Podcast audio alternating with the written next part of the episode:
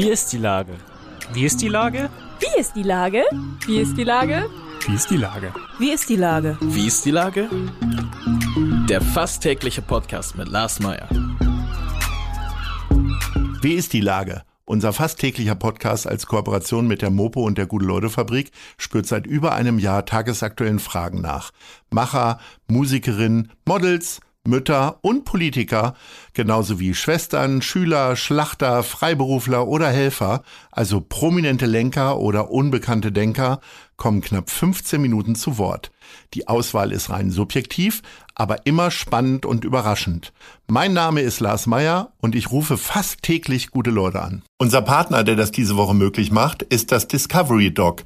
Direkt neben der Elfi erlebst du den Hamburger Hafen aus bisher ungesehenen Perspektiven mittels modernster Virtual Reality Technologien, Projektion und Live-Simulation. Das war Werbung. Herzlichen Dank. Heute befrage ich Dr. Sarah Sheikhzadeh und die ist Leiterin der Notaufnahme der Asklepios Kliniken in St. Georg und Harburg und ich habe die große Ehre, heute zum dritten Mal bereits mit ihr zu sprechen und ich freue mich sehr. Ahoi, Frau Sheikhzadeh. Hallo Herr Mayer, ich freue mich auch sehr. Ahoi.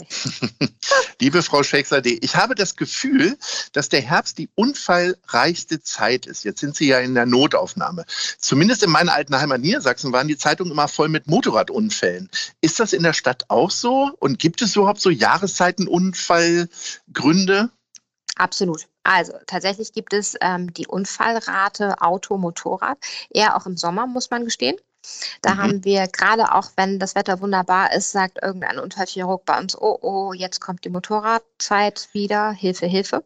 Da haben wir auch leider sehr schwere Unfälle, Polytraumata, die ähm, unfallchirurgisch versorgt werden müssen, auch wirklich dramatische Fälle.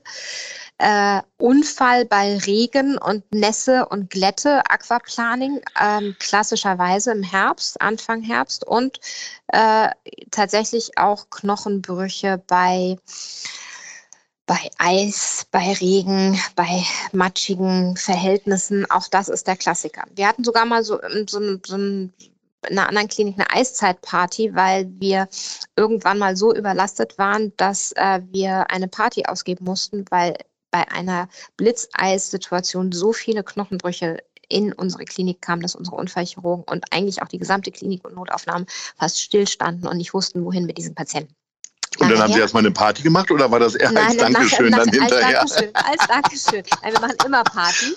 Nein, mhm. ähm, das war als Dankeschön im Nachhinein, weil ähm, die Situation schon sehr, äh, sehr herausfordernd war. Haben wir aber geschafft. Das heißt, ein bisschen wie in, ich sag mal, in so einem Bauernregelkalender, äh, wissen Sie auch schon ungefähr, was so für Art für Verletzungen in jeder Jahreszeit kommen. So, also Silvester ist ja irgendwie jedem klar, kommen Sie mit Verbrennungen oder möglicherweise fehlenden Gliedmaßen irgendwie an. Ist ja. das eigentlich immer noch so schlimm wie früher? Äh, Gibt es da irgendwie einen Lerneffekt? Oder? Nein.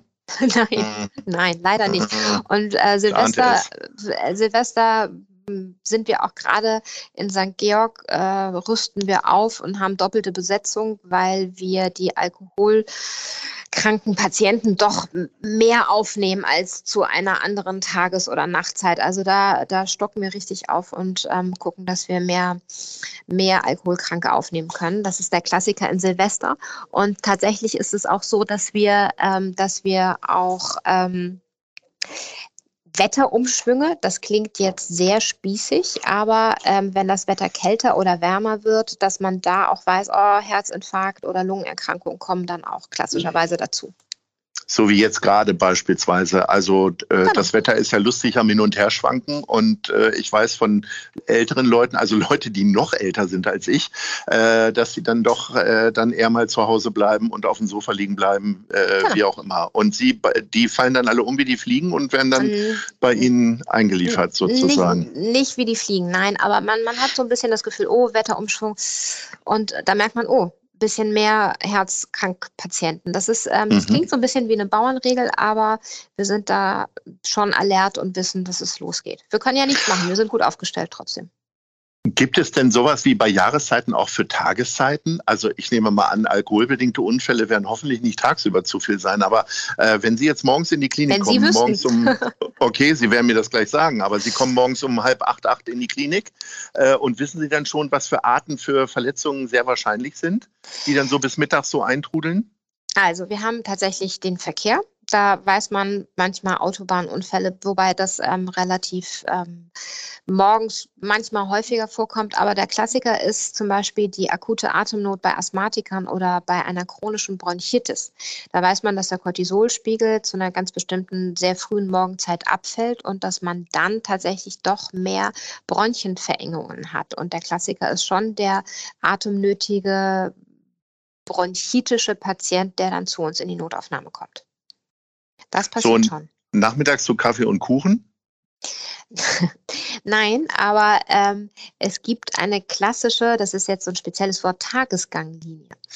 Aha. Wir wissen, dass die Patienten am allerwenigsten natürlich irgendwie ab 2 Uhr morgens kommen bis 10 Uhr. Dann wacht Hamburg ein bisschen auf mhm. und dann geht es ab 12 Uhr los und dann haben wir schon mal den ersten Patientenansturm. Der geht sozusagen Richtung. Mittags erst? Ja, tatsächlich. Also, Interessant. Ja, ta tatsächlich. Und dann kommen ja. ganz viele, auch gerade unsere Fußgänger und auch RTW-Benachrichtigungen ähm, kommen dann so ab 12 Uhr geht es richtig los. Dann gibt es so einen ganz kleinen Mini-Dip um 1, 2. Also Sie müssen mich nicht festnageln, aber wenn, mhm. wenn wir unsere Daten auswerten, ich bin auch so ein Datenfreak, sieht man, das sieht aus wie so ein Elefantenkopf. 12, 11, 12 geht's hoch, dann macht mhm. es einen kleinen Dip und dann geht es so ab 16, 17 Uhr nochmal richtig los.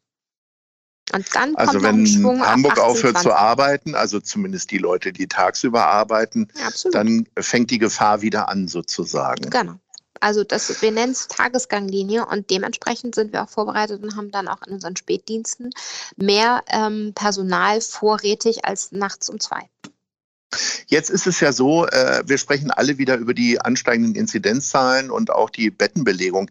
Wie sehr kriegen Sie denn das jetzt so in der ganzen, in den ganzen Notfallbereich so mit? Also wahrscheinlich fehlt Ihnen ja Arbeitskraft, nehme ich an, ne? Tatsächlich ist das beides. Ähm, ich glaube, dass man das überall schon gehört hat, dass ähm, wir doch äh, Pflegekräfte nicht jederzeit einstellen können, aber leider immer weniger Menschen sich für den Pflegeberuf entscheiden oder auch aus dem Beruf wieder aussteigen. Und wir haben tatsächlich, ähm, könnten wir deutlich mehr Pflegekräfte einstellen, als im Moment auf dem Markt sind. Und das wirkt sich unmittelbar auf uns auf. So, sowohl die Intensivbettenlage ist ähm, für uns in der Notaufnahme spürbar, als auch die Menschen in der Notaufnahme, die bei uns arbeiten, haben da, davon haben wir auch zu wenig. Also wir könnten deutlich mehr ähm, Menschen gebrauchen, die gerne in den Pflegeberuf einsteigen. Da ist die Politik ein bisschen hinterher, leider und hoffe, dass es mit den Maßnahmen dementsprechend auch ein bisschen vorangeht. Es war jetzt auch in den Wahlen überhaupt nicht das Thema. Ne? Pflegemangel und Gesundheitsreform, wie kriegen wir das irgendwie hin, wie wird es vergütet? Leider spielte das wenig eine Rolle, aber ich hoffe, dass man verschiedene Konzepte und Ideen hat und das merkt man in der Notaufnahme ganz klar. Und äh, es gibt so ein, so so ein altklugen Spruch von mir. Ich will gar nicht so altklug klingen, aber die, die Notaufnahme ist nur so gut wie die Klinik darüber und drumherum und die Organisation. Wenn ich draußen weniger Hausärzte habe, kommen die Patienten mehr in unsere Notaufnahme und wenn ich oben weniger Intensivstationen habe, wirkt sich das auch alles in der Notaufnahme aus. Deswegen ist die so ein Brennglas und zeigt die Probleme sehr frühzeitig auf. Jetzt habe ich aber das Gefühl, also wir, wir können uns ja ganz schwach daran erinnern, letztes Jahr im Frühjahr haben wir alle geklatscht auf dem Balkon für die Pflege. Dann ebbte dieses Thema wieder ab ähm, und äh, Sie haben selber gesagt, im Wahlkampf hat es wieder keine Rolle gespielt. Äh, sind die alle dement, die Politiker und auch die Gesellschaft, dass Sie jetzt quasi äh, wieder und wieder darauf hinweisen müssen? Was ist da los? Was kann man machen?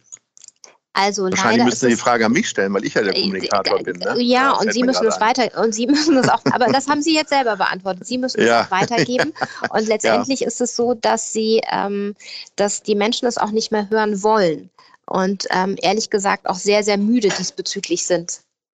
Ähm, dass das irgendwie ähm, immer wieder Corona, keiner will es mehr hören. Jeder denkt jetzt Masken ab und ähm, wir stehen vor der vierten Welle.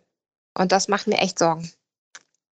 Das macht uns äh, allen Sorgen, die da zumindest einen relativ klaren Blick natürlich auf die Situation haben. Aber bleiben wir noch mal ganz kurz bei der Pflege. Ähm, es ist ja nicht nur das mehr Geld, weil es wird ja sehr häufig auch von der Politik, Probleme werden mit Geld äh, gelöst, sondern es ist die Arbeitsintensität. Äh, das ist ja leider Gottes echt eine Katze, die sich in den Schwanz beißt. Ne? Also weil äh, wenn wir jetzt keine Leute finden, dann sind die Leute, die noch im Karussell sitzen, äh, drehen sich ja schneller und haben dann mehr Belastung. Ne?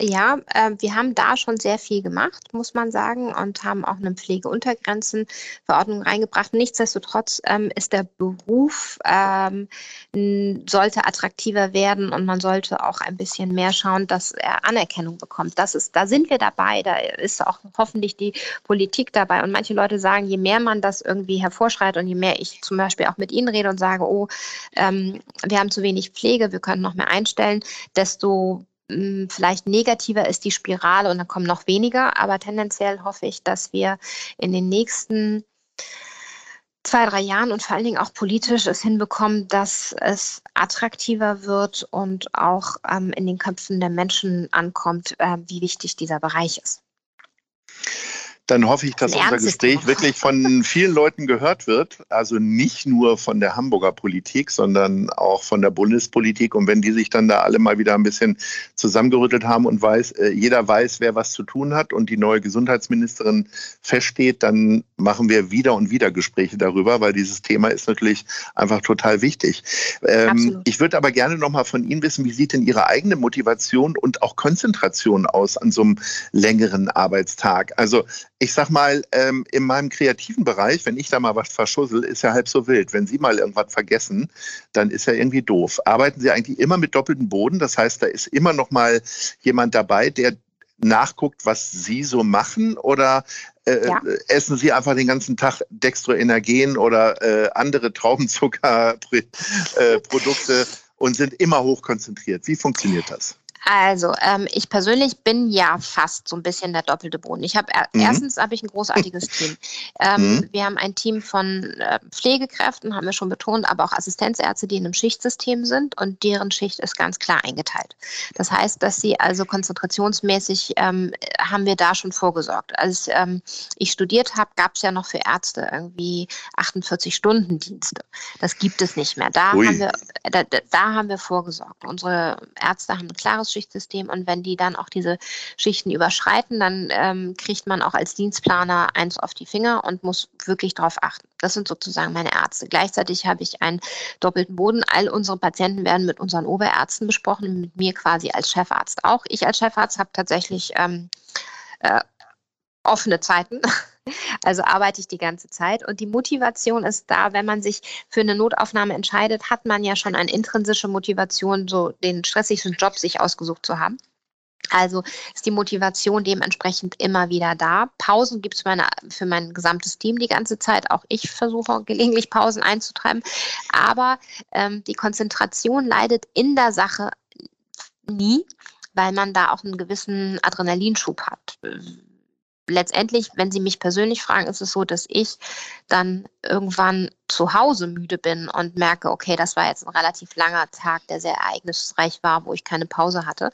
Aber in der Sache selbst ist man eigentlich immer hoch konzentriert. Und alles andere klärt bei meinem Team, was auch wirklich enorme Leistung bringt während der gesamten Zeit, ähm, hat man erfreulicherweise Dienstzeiten, die eingehalten werden müssen. Das ist mein Job dann als Chef, das zu kontrollieren. Sie haben mir eine ganz wunderbare Brücke gebaut, äh, nämlich gesagt, wenn Sie zu Hause sind. Wir sind hier schon bei der Top 3 als Abschluss unseres kleinen Gesprächs.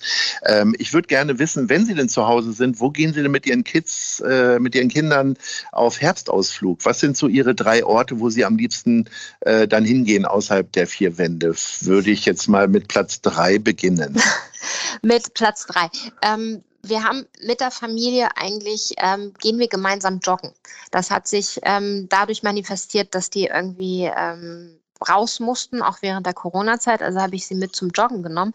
Und nichts ist schöner, als morgens früh oder abends irgendwie durch so einen Herbst, ähm, Herbstwald zu gehen. Ich habe so einen ganz kleinen Eppendorfer Park. Da kann man, wenn man joggt, irgendwie einen Kilometer irgendwie ganz gut abschätzen. Mhm. Und äh, die Kleine fährt Fahrrad und die Große muss, muss mit mir joggen. Das ist sozusagen Punkt eins. Das läuft wunderbar. Und die Kinder freuen sich da auch drüber, ganz sicher? Ja. Ja, klar. Und die reden die ganze Zeit. Und die Kleine kann mit ihrem Fahrrad irgendwie einen Hügel hoch und runter fahren. Kennen Sie den Ja. Eschdorfer Park? Der ist irgendwie, das, der ist ganz Ja. idyllisch. Okay. Und, Gut, den ähm, Kilometer würde ich wahrscheinlich auch schaffen, aber die Uhrzeit nicht. Es hört sich wahnsinnig früh an, wenn Sie sagen, morgens früh. Nee, am Wochenende und abends Nachmittag. Also das ist sozusagen Ja. unser Wochenendding. Und Ja. ähm, so witzig es auch klingt, ich ähm, fahre gerne Schlittschuh mit den Kindern. Auch Das das, ist Platz morgens. zwei. Ja. Planten und Blumen. Und Ja. ähm, ehrlich gesagt, äh, jetzt wollen sie, dass sie mich irgendwie raus irgendwie manövrieren. Ähm, aber Ja. tatsächlich gehen wir Platz einfach eins? nur, äh, ja, gehen ein, am liebsten spazieren. Und ich würde gern Platz eins machen, ähm, dass ich am liebsten mit meinen Kindern äh, Thank God It's Friday feier und mit denen irgendwie vor dem Beamer einen Film ihrer Wahl gucke. Okay, sehr schön. Das sind dann aber keine Arztfilme. Nein, nein, me- meine, meine Töchter stehen eher so auf ähm, Ja. Disney, Disney und so. Sehr muss gut. Frau Shakespeare, wir sind am Ende und ähm, ich möchte nochmal zusammenfassen, dass ich das ganz toll finde, mit wie viel Energie Sie nicht nur in diese Gespräche reingehen, sondern offensichtlich da auch äh, für uns alle auch einen Dienst für die Gesellschaft tun und äh, vor allen Dingen die so wichtige Pflege, also alle Pflegerinnen und Pfleger seien hiermit herzlich gegrüßt und äh, möchte mich bedanken für die guten Worte und hoffe, dass sie auf fruchtbarem Boden fallen. In diesem Sinne sage ich Vielen Ahoi. Dank. Danke, Jo. danke. Ihnen auch. Tschüss. Tschüss. Vielen Dank. Eine Produktion der Gute-Leute-Fabrik in Kooperation mit 917 XFM und der Hamburger Morgenpost.